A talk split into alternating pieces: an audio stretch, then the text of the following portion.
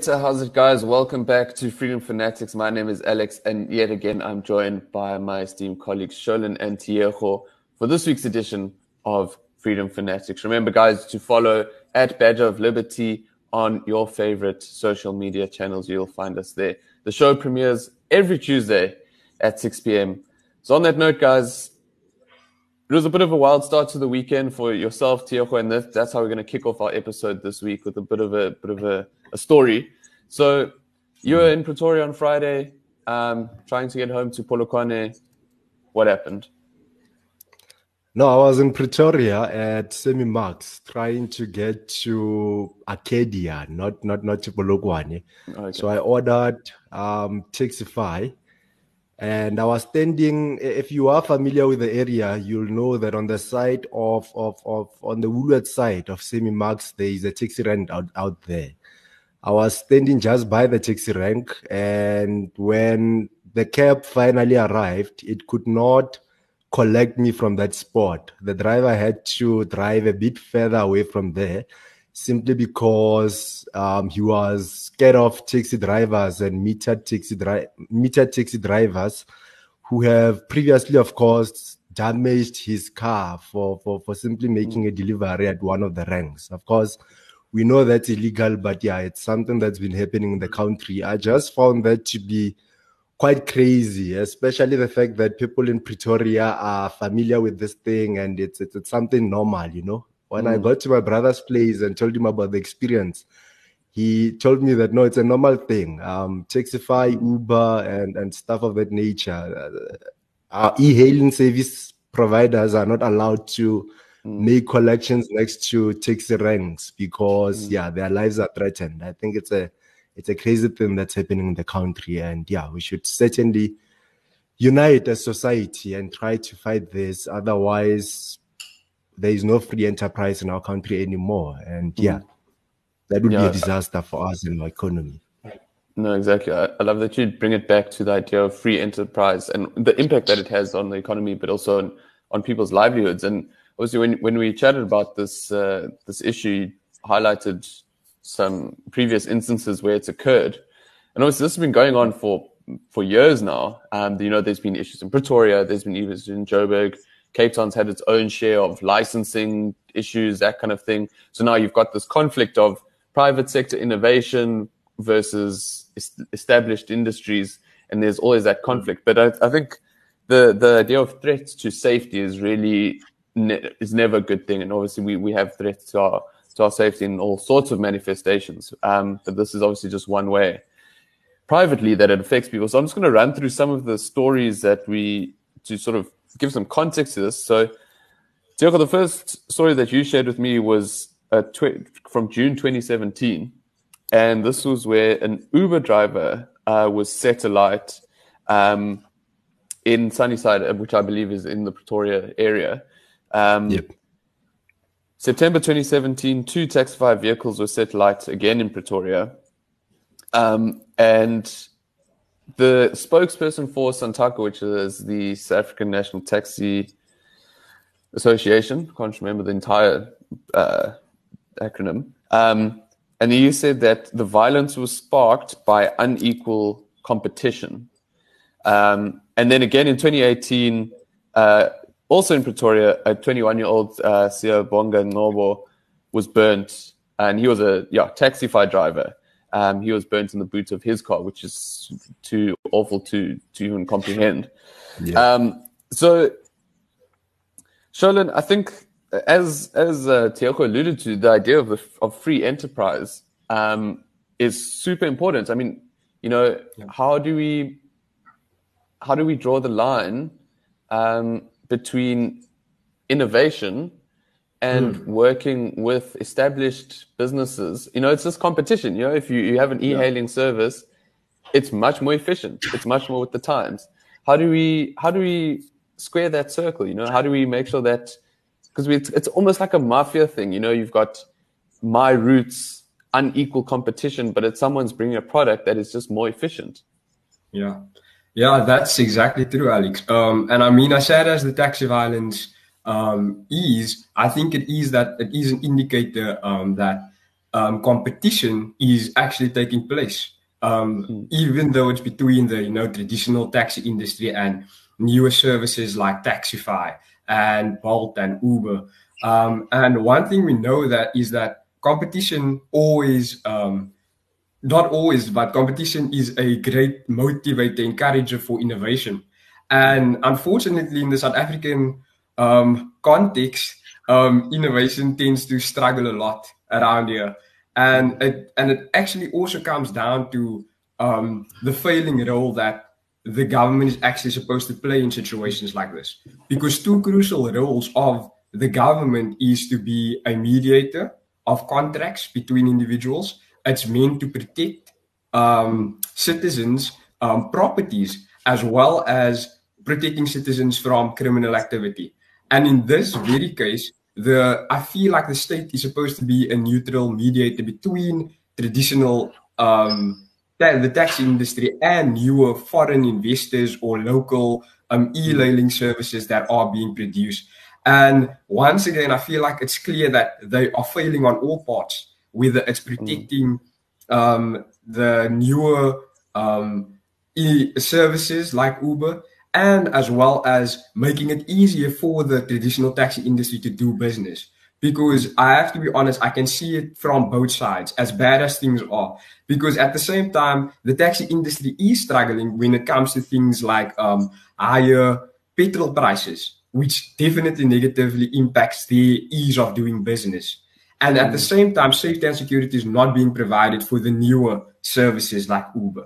So mm. I think that, yeah, we are in quite a difficult situation right now. Yeah. Mm. No, I mean, absolutely. There's so much nuance to it. But I mean, yeah, we've got issues of free enterprise, we've got safety and security, yeah. we've got the rule of law and law yes. and order all coupled into, into one issue. So it's by no means easy. And I think, Tiago, this actually just really highlights why an, a capable state is so important. Mm-hmm. Um, you can't look at these things in silos. Um, and I think what, one thing I was, that, that struck me when I was going through the, these um, articles was that obviously this now goes back five years, at least this, this sort of trail of, of story of reporting. In 2017, the transport minister was Joe Maswanganyi. In 2018, it was Blade Nzimande, and now it's Fikile Mbalula. And then in 2017, Fikile Mbalula was the police minister, and now obviously we know Bheki is the police minister, and he used to be the police minister, and before he was chucked out for some um, some sort of fraudulent uh, activity with regards to to building leases in, in Pretoria. So what we've got is instead of having accountability from at a ministerial level, literally at the highest level, we have literally we're just shuffling the the the, the, the deck of cards. Um, how do we how do we get around that? Uh, how do we get uh, the you know, law and order, the rule of law, and the idea of the capable state, um, because that seems to underlie this issue because it is so so complex. I think you know I it's it's it's it's, it's questions I've been thinking about actually uh, throughout the weekend. Mm. How how to mm. we get to that point? And I think the answers to the questions are quite simple, very very simple. Although politicians on a daily basis make it appear as though it's it's it's, it's hard questions to answer you know. One you need competent people in government. That's that's what you need. Number two you need a limited government. Government should be focused should focus uh, uh, all its attention and resources on things that concern it as a government. Uh, things such as the private enterprise how things are run there as far as uh, daily interactions, uh, daily transactions, sorry, are, are concerned, mm. for example, are not things that government should be concerning themselves about. Government should get rid of things like the minimum wage and and and and and the lesser thing, the lesser you intervene in the market economy, the more time, the more resources you have to focus on important things such as keeping citizens safe, ensuring yeah. that uh, uh, laws are abided by and stuff of that nature. But now we have a government that's all over the scene trying to do everything, failing at that, failing at that for that matter. Mm. Uh, incompetent, a bunch of incompetent people. It's it's it's a crisis. It's a mess, mm. really. Mm. And yeah, the solution is quite simple competent people, a limited government that focuses on important things. And yeah, mm. the country will move forward in, in that fashion. Yeah, I mean, absolutely. I mean, we've, yeah, just the simple concept of accountability. You know, when last did we see a, a minister sort of fall on his sword? Well, except for uh, Zweli Mkhize, who kind of, yeah, too many digital vibes for him. Uh, but I mean, Sholin, yeah. we look at it from a context of, you know, you're based in Cape Town the train lines in Cape Town have been absolutely hammered. And that, in part, is because the, the, the railway network is a national yeah. Is a national competency. Um, you know, so again, here we could maybe look at um, decentralizing yes, the transport exactly. responsibilities. How, where, where do you think that would fall into, you know, to helping to solve a crisis of a separate nature in the same industry in your yeah. community effectively. Exactly, yes. Um, I feel like that would be a really great way to start. Exactly, if, if the railways specifically are, you know, if if Prasa, um, who essentially is responsible for our railway services, um, if they give off the railways actually to the municipality or like to the city of Cape Town, essentially, um, so that other people can actually have responsibility for those um, railways and the transport systems because those people that are actually, you know, like the mayor of Cape Town, for example, he understands way better the needs mm. and the requirements of the citizens in our area for where railways are needed mo- in the most. Whereas, um, as Mbalula um, he's Mr. Fix and clearly has not been fixing anything, my guy. mm, and and that's why I'm like, yeah, they cannot be everywhere as Diego says. Mm. No, I think it's I think it's great. I mean, it's it's so interesting to go from experiencing an a sort of uh, yeah. a glitch almost or a, a, compromise in in accepting a private service that unveils all these all these issues and relating to to effective gov- governance at the end of the day. Um, and I think, yeah, I think when we move on to our next story, which is actually shouldn't shouldn't be as shocking as it is because it is a trend that has been going on for a really long time. And you know, in Jan we look at education stats, and everyone comes out, and we have students who do awesome, and then now it's March, we're two months in, and we see headlines such as this, where almost 160,000 pupils haven't returned to the classroom.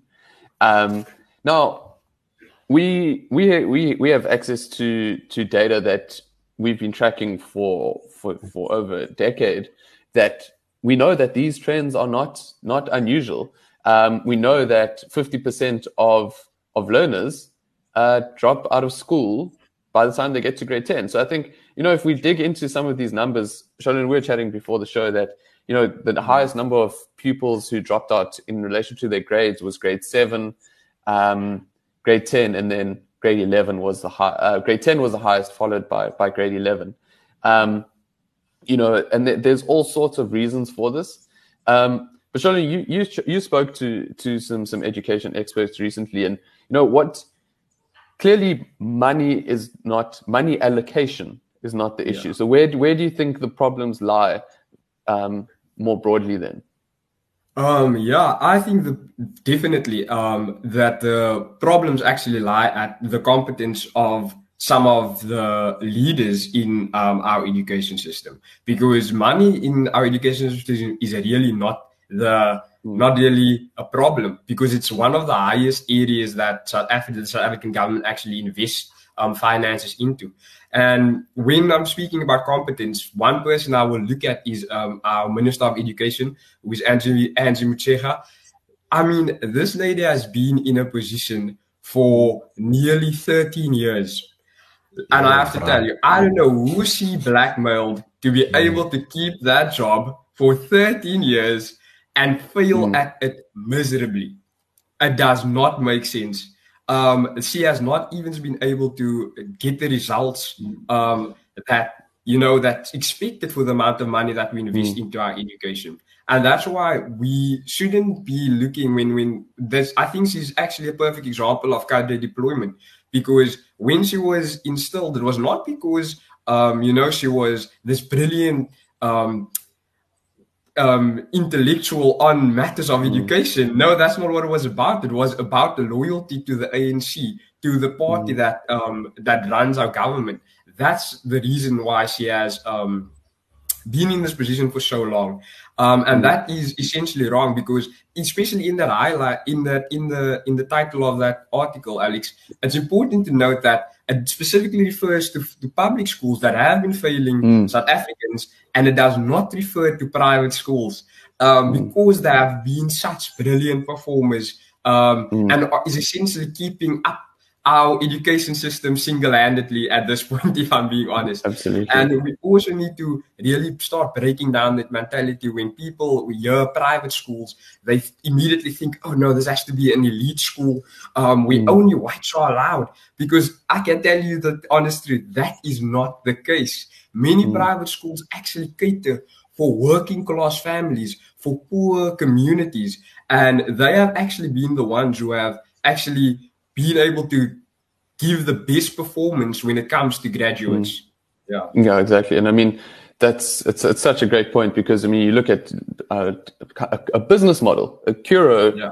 runs schools like a business, and now you know we've chatted about things like Uber, things like Taxify. Taxify doesn't necessarily like we're not saying that private enterprise is the holy grail. We know that Taxify has had its own um, yeah. issues. You know, there's safety concerns. Um, there's been recent rape um, allegations of drivers, that kind of stuff.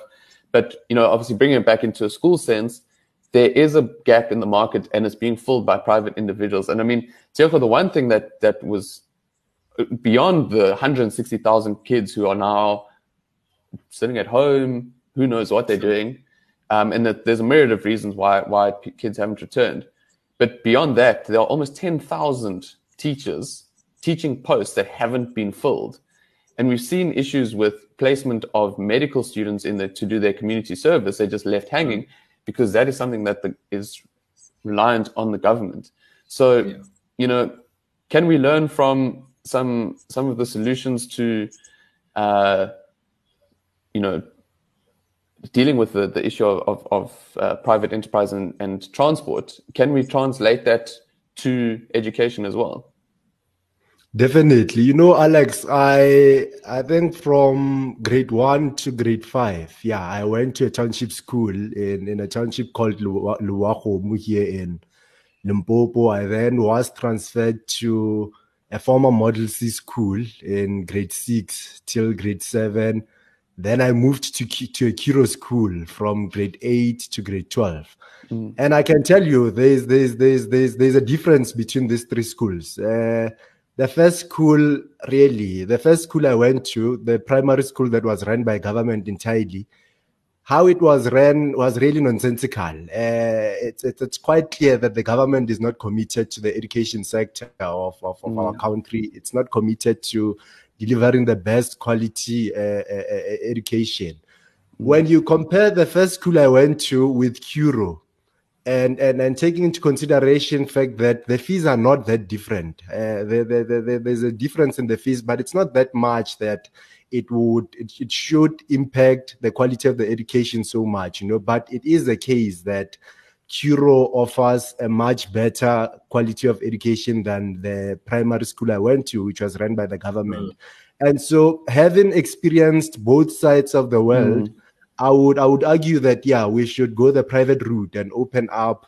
the the the the, the environment as much as possible, more for the for, for, for private enterprises to open up schools and yeah, mm. take it in that direction. The the voucher the whole conversation around schooling vouchers, government should give um, parents vouchers so they can choose schools yeah. for their children and everything, can mm. take their children to private schools and everything. That that vision should come to life. And mm. I do believe that it if it does come to life, uh, there will be a lot of improvement in our education sector, mm. given that currently the government really is, is not simply not committed to fixing our education system. Mm. Yeah, no, for sure. Um, Alex, if I can add one more point to Diego's um, comment there is that yeah, I also really think that it's important that if we want to look at the health of a of any country, we should first look at the quality and the state of the education system, because I feel like the state um, of the education system is where the leaders are actually formed for that nation. That's where the, the future leaders um, and visionaries for that country are being developed. And mm. if we want to really check in South Africa, um, why our why some of the leaders um, of this country have actually been failing us miserably, I think we should have a, a, a pretty deep and really intricate look at our education system first. Yeah. No, absolutely, absolutely. And I think, Charlotte, let, let, let's just wrap this up very briefly with a, a, sort of personal experience. You know, this we've talked about basic education. Um, you know, averaging close on 300 billion rand is allocated to education. It's 20% of of public spending, uh, way above emerging market partners, uh, well, similar countries to ourselves. Um, but now you've, do you want to tell us a little bit about your experience before we head on to, to burning questions with Mbali? just a bit about your experience with NSFAS. Because obviously you're, you're, you're at you're at university. Um, tell us a little bit about that that process. Also, now we're a little bit down the line. You know, we've lost 160,000 students already this year in the basic education system. Little, a few of those are dribbling through to matric, getting a, a bachelor's degree. Four percent of those are passing with a matric that um, with a pass in mathematics. Now we're at university. You're in that situation. Yeah working with NSFAS, what's your experience been like this year? Yes, um, definitely. We already see that during the basic education um, years, things are not going well. And I don't mean to be discouraging, but after um, people have matriculated or dropped out of school, whatever the case may be, things do not get any better, unfortunately. Um, especially with regards to NSFAS, who is um, a government funded bursary um, which I um, am a beneficiary of myself. Um, I have been for the past few months. Many students who are on NSFAS Bursary can tell you that we have been struggling with regards to getting any sort of funding, getting any source of communication from um, the government regarding the funding because many students are very much dependent on the financial support that they receive from um, mm. the government, unfortunately, especially when it comes to working class families. And they have definitely been failing miserably, miserably the last few months with regards to cancelling some students' um, um, bursaries and, you know, reverting the acceptances. A lot of incompetence happening, and just getting basic responses from them has been the most difficult thing um, that any student at the start of the edu- academic year could possibly experience. Um, and that's really something that um, needs to be fixed. And maybe um, we, Mr. Fix, can do something about it. Yeah. No, exactly. I mean, it's it's it's it's yeah. We're actually just putting students like through the most, the absolute most. I mean, some of the other issues that were were were flagged uh, for why students aren't returning. You know, you've got overcrowding, you've got um, yes. insufficient facilities, things have washed away, um, toilets aren't repaired, all that kind of joyful stuff that uh, kids need. But I, and I think, I mean, I'd love to go into a whole conversation about how kind of your experience, Sheldon, with NSFAS yeah. kind of feeds into the whole debate around fees must fall. And I'm sure Tiejo would have much to say on that. But I think yeah. we'd probably need a whole episode dedicated to that. So we'll leave it there and we'll welcome in uh, Mbali for burning questions. But guys, in the meantime, remember to follow at Badger of Liberty. The show airs every Tuesday at 6 p.m. So I think that's all we have for today. Uh, before we jump into burning questions with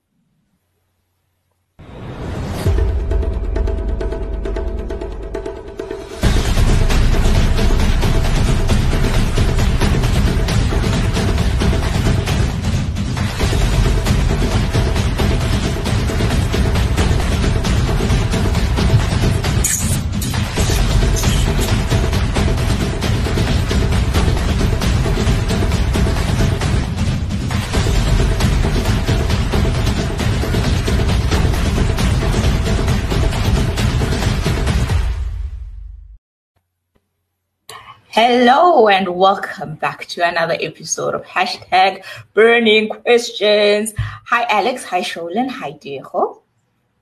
Hi Mbali. Yeah. So guys, today the quote card that we are looking at, uh, I think it relates to what you guys were talking about. Um, a lot of um, failure is included in it. Um, and this quote card is from William Gumede and it reads, the ANC has become the greatest risk of South Africa's growth, social peace, and inclusive nationhood. We often talk about a failed state in the context of a total collapse of a government at all spheres. But thanks to the ANC, we can now correctly talk about a failed party. Um, I think, Diego, you can go first. Your thoughts on this quote card? Yeah, well, I think above above the ANC being an issue, people who vote for the ANC, that's that's that's where the fundamental problem lies.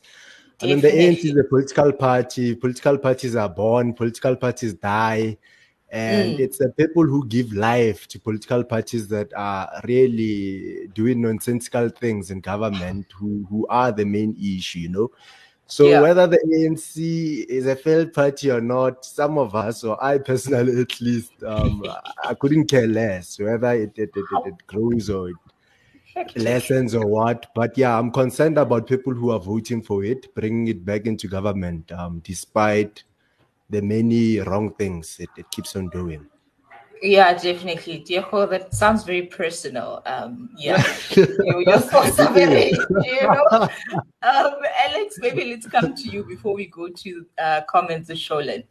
Mm, no, for sure. I'll, I'll, I'll touch, I'll touch on the sort of first aspect of that quote, and I think SA's growth, 100%. Uh, you know, we've spoken about regressive policies at the Institute. We've spoken at length about the, the impact to investment that ideas such as expropriation without compensation has, uh, how issues, uh, regulation of private sector uh, businesses to do business through race-based legislation, uh, we know how that damages uh, private enterprise. Um, and I think the, the, the thing is the the ANC is a racial nationalist party, and so mm-hmm. when you trumpet any sort of racial nationalism, it is going to be exclusive. And so when we all speak about inclusivity and transformation, um, you know, we, we all know what that means. And unfortunately, it is to the detriment of the country. And I think, yeah, to, to echo what, what Diego says, whether parties rise and fall all the time, um, yeah. A failed party probably at this stage is to the benefit of all of us, and I think probably yep. in just a little bit in response to Diego is that you know I think there there is a large sentiment among our population that a social grant comes from the ANC. Um, and so a lot of people think that, ooh, well, ooh, if I don't give them my vote, yeah, um, there goes my grant. There goes my grant. So, mm. Hmm which is tough. But you know, tough times never last. You know, that's that's yeah. that's, that's the exactly. yeah, that's the gist yeah. of it. Um, maybe let's go to the first comment. Um, the first one is why is the public afraid of a couple of idiots? Sholin, do you maybe wanna answer that for us? Why is the um, public afraid of a couple of idiots? Um, firstly, I would like to say that um, yeah, I, there are definitely idiots um, these these uh, ANC officials in these high positions. But I think we shouldn't forget the power that they yield, um, essentially, mm. because we would not be badgering them and, um, you know, constantly criticizing or com- making commentary on the actions that they do if they did not have any power. It is very true that they do yield a significant amount of power as the executive of our of our government, um, and we mm. cannot ignore that. But I should also highlight that I don't think South Africans are any longer um, afraid of any, um, you know, leaders in this country because, yeah. as the quote card that we have discussed mentions, is that the ANC have become a failed party. And if we just look at the previous elections we've had in this country, for the first time in South Africa's democratic history, the ANC have fell below 50%.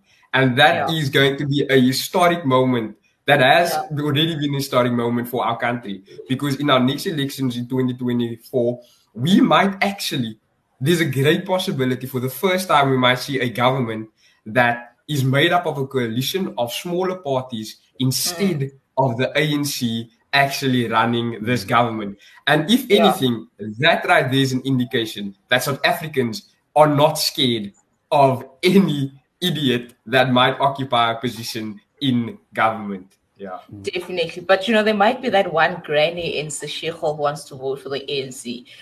I suggest that, you know, the grandkids kidnap the granny for that day so that they don't vote as well. because wow.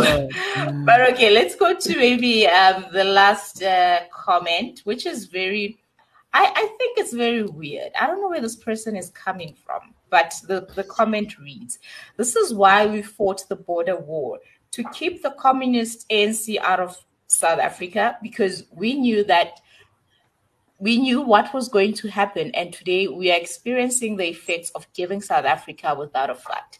I don't know. Um, Diego, maybe you will understand where this person is coming from. Who is he talking about when he says we fought? Obviously, I don't know. Maybe you don't know him personally, but what do you think he was talking to? Well, yeah, I think I think context is everything. Uh, mm. None of us, I, I don't mm. think, I mm. can't pick up who this person is talking about, what they are talking yeah. about. Uh, it sounds like they are someone's spokesperson, though. I don't know. I, I, just don't know who they are speaking on behalf of. Yeah. And whether they were appointed, self appointed, or what. So, yeah, I, yeah. I, don't know what they're talking about or for who they are talking about. Yeah, I would like to know. Or for, yeah. Because this comment is under this quote card and it's like okay guys we like engagement but like context you know yeah hmm. um especially with the border what i'd like to note is that we um south africa during apartheid years i think we were still the union of south africa back then we fought the border war with um against namibia swapo oh, yes. was also a communist party in namibia so the border mm-hmm. actually was regarding the mm. independence of namibia um, that's if I remember yeah. correctly. And yeah, I also I would also caution about keeping just people out, even if they are mm-hmm. communists. Um, because yeah. I don't think we just exclude people. We actually invite them to the battlefield of ideas and prove yeah. them wrong. So that Definitely. would be a much better mm. um, tactic to use than just trying to keep communists out.